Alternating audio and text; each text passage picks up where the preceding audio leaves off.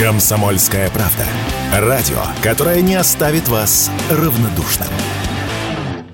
В Белгороде правоохранительные органы задержали банду молодых людей, которые терроризировали жителей города. Видео с уличными подвигами парней стали активно обсуждаться в соцсетях в середине января. На записях несколько ребят нападают на прохожих, избивают их, приправляя свои деяния отборной матной руганью и криками. Видео с драками они с удовольствием выкладывали в социальных сетях.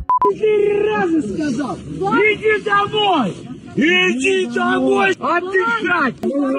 Браток, нету! Хорошо! Гниду забить его! Забить! Ой! Полицейские тут же заинтересовались агрессорами и стали устанавливать личности преступников.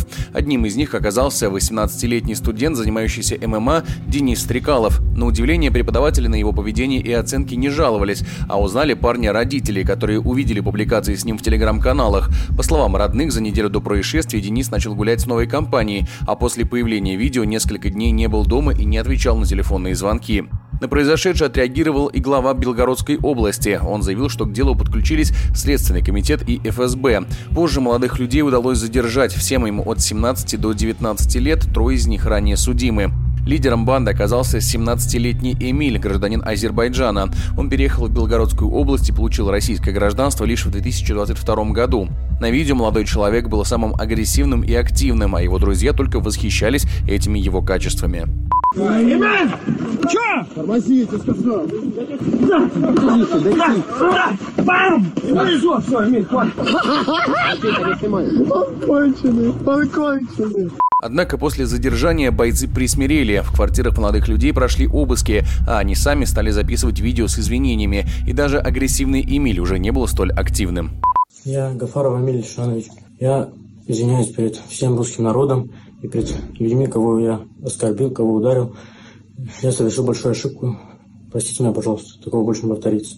Как рассказали эксперты, к сожалению, подростковая агрессия – вполне естественное явление, и многие выпускают ее таким образом, вдобавок пытаясь привлечь к себе внимание с помощью публикаций видео со своими выходками.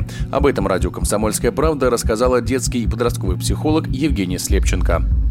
Это такой выпуск агрессии, который копится у подростков, и они вот такой способ находят не совсем, даже можно сказать, вообще неконструктивный, да, и социально неприемлемый. Плюс еще, безусловно, желание как-то проявиться в соцсетях, да, сделать что-то такое не похожее на других, привлечь к себе внимание, это тоже свойственно подростковому возрасту.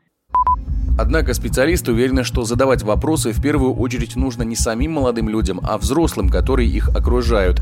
Такое мнение радио «Комсомольская правда» высказал адвокат, бывший следователь Главного следственного управления МВД России по Москве Станислав Лагойка.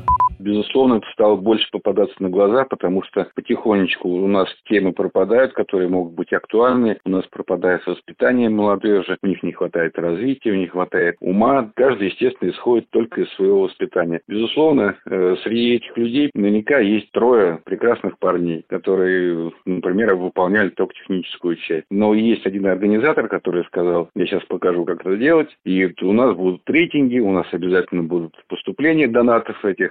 Спрашивать с молодежи, тем более с подросткового возраста. Все эти вопросы должны быть обращены, естественно, не к ним, а к родителям и к учебным организациям.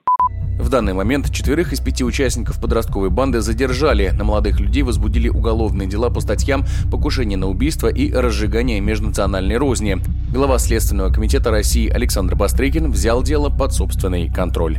Егор Волгин, радио «Комсомольская правда».